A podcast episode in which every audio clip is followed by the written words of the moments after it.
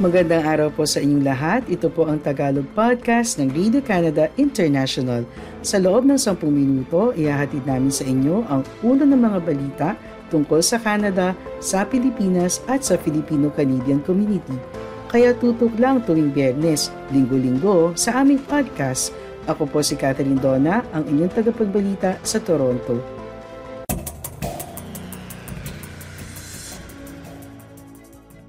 Ang ulo ng mga balita ngayong unang linggo ng Agosto. Prime Minister Justin Trudeau at asawa ni si Sophie Gregoire Trudeau naghiwalay na. Unemployment tumaas sa 5.5% noong Hulyo habang lumaki ang sahod. Meta, permanenteng tatanggalin ng balita sa mga platform nito sa Canada. Mga serbisyo ng gobyerno ng Canada magiging digital first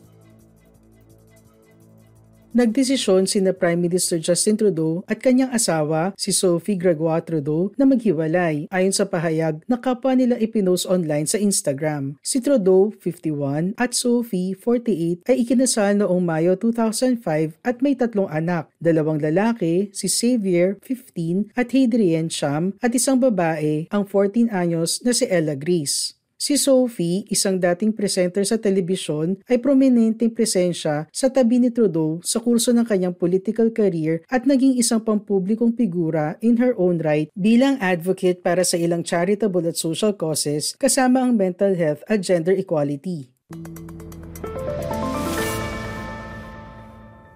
Ayon sa pahayag mula sa Prime Minister's Office, sina Trudeau at Sophie ay pumirma ng isang legal separation agreement. Ayon sa kanyang autobiography, Ang Common Ground, sina Trudeau at Sophie ay nagsimulang mag-date noong 2003 Si Sophie, anak ng isang stockbroker at nurse, ay dating kaeskwela ng yumaong kapatid ni Trudeau na si Michelle. Ang magkasintahan ay naging engaged noong 2004 at nagpakasal matapos ang isang taon sa isang seremonya sa St. Madeleine Outremont Church sa Montreal. May ilang pagkakataon na nagsalita si Trudeau at Sophie tungkol sa kanilang relasyon at sa mga hamon ng pag-aasawa. Ang mga magulang ni Trudeau, ang dating Prime Minister na si Pierre Trudeau at Margaret Trudeau ay naghiwalay noong 1977. Sa Common Ground, sinabi ni Trudeau na malalim ang impluensya ni Sophie sa estilo ng kanyang politika at tinulungan siya nito na manatiling grounded. Kapwa hiniling ni Trudeau at Sophie na bigyan sila ng privacy habang nagdadaan sa mahirap na panahon na ito. Para sa iba pang balita, bisitahin ang aming website ici.radio-canada.ca.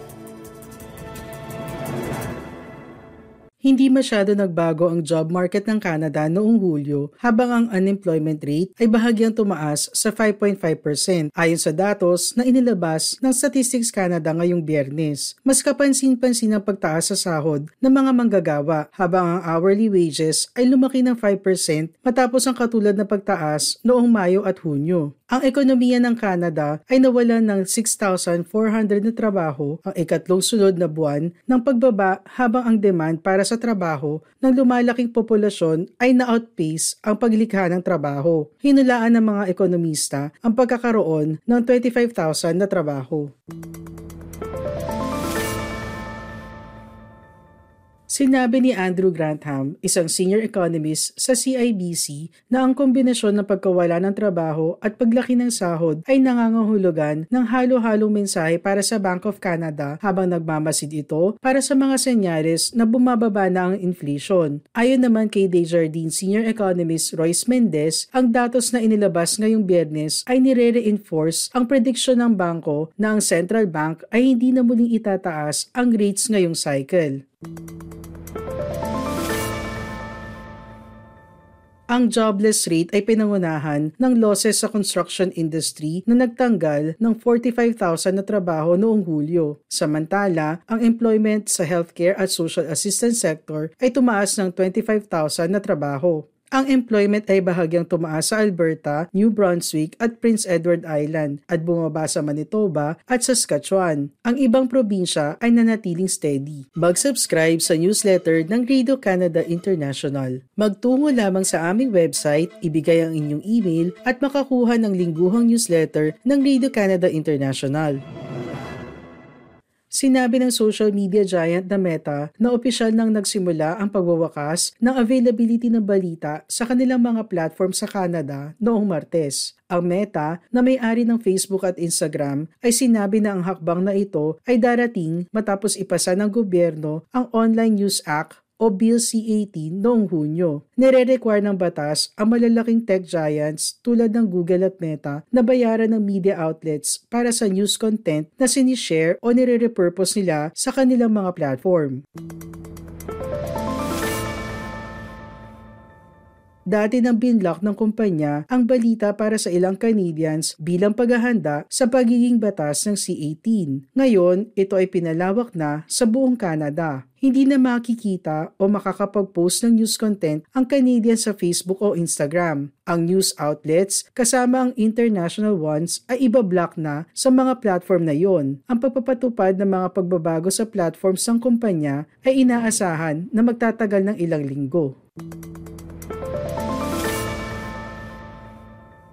Noong nakaraang buwan, sinuspindi ng federal na gobyerno ng Canada ang kanilang advertising sa Facebook at Instagram bilang tugon sa kumpanya na nangakong permanenteng tatanggalin ng balita. Ang Bill C-18 ay minodelo mula sa isang katulad na batas sa Australia, ang bansa na unang pinwersa ang digital companies na magbayad para sa paggamit ng balita. Ang Meta, na kilala bilang Facebook noong panahon na yon, ay pansamantalang binlock ang Australians mula sa pagbabahagi ng news stories sa kanilang mga platform. Ang gobyerno ng Australia at ang tech company ay nauwi sa pagkakaroon ng kasunduan at ang news ban ay tinanggal.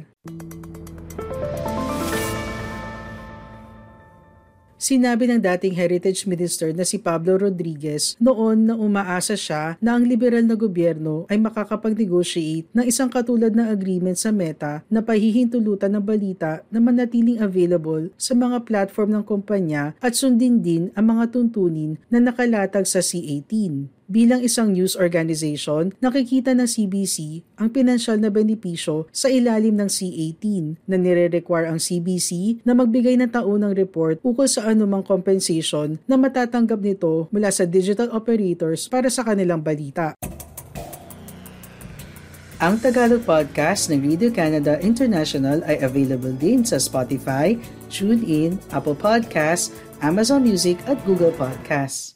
Ayon sa unang ministro ng Citizen Services ng Canada, ang Canadians malapit na ma-access at makapag-apply para sa mas maraming serbisyo ng gobyerno online, mula sa pasaporte hanggang sa pagbabayad. Sinabi ni Terry Beach na bukas siya sa innovation at paggamit ng bagong teknolohiya tulad ng artificial intelligence para mapaganda ang paraan ng paghahatid ng gobyerno ng mga serbisyo sa Canadians. Ang pagkakatalaga ni Beach sa bagong likha na posisyon ay dumating habang ang ang gobyerno ay pinupukpok ng mga balita at ng oposisyon sa nakalipas na mga buwan tungkol sa mga problema ng paghahatid ng basic services sa Canadians. Tampok sa balita ang mga imahe ng mahabang pila at ang mga taong nagkakampo sa labas para mag-apply ng pasaporte. Sa House of Commons, ilang beses nagsalita ang conservative MPs tungkol sa isang sirang gobyerno, iginiit na ang mga pila ay lalo pang humahaba, mas lumalaki ang backlogs at mas bumabagal ang mga serbisyo.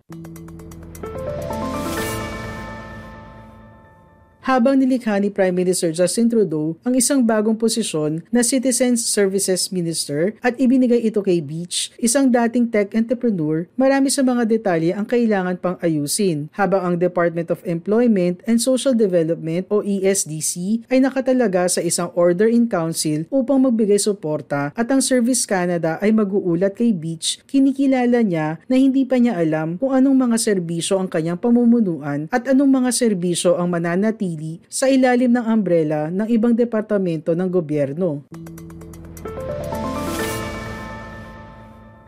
Isang prioridad din para kay Beach ang gawin ng mga serbisyo ng federal na gobyerno sa Canadians na digital first at digital by design gusto rin ni Beach na maging mas accountable at mas transparent ang paghahatid ng mga serbisyo ng gobyerno. Siya ay interesado sa pag-explore ng mga paraan kung paano i-improve ng artificial intelligence ang delivery ng government services. Sa bandang huli, sinabi ni Beach na ang kanyang layunin ay gawin ang delivery ng federal government services na mas mabilis, mas secure at mas user-friendly.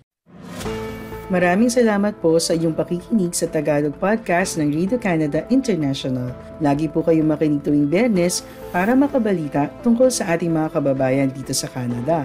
Hanggang sa susunod na linggo, ako po si Catherine Donna ng Radio Canada International.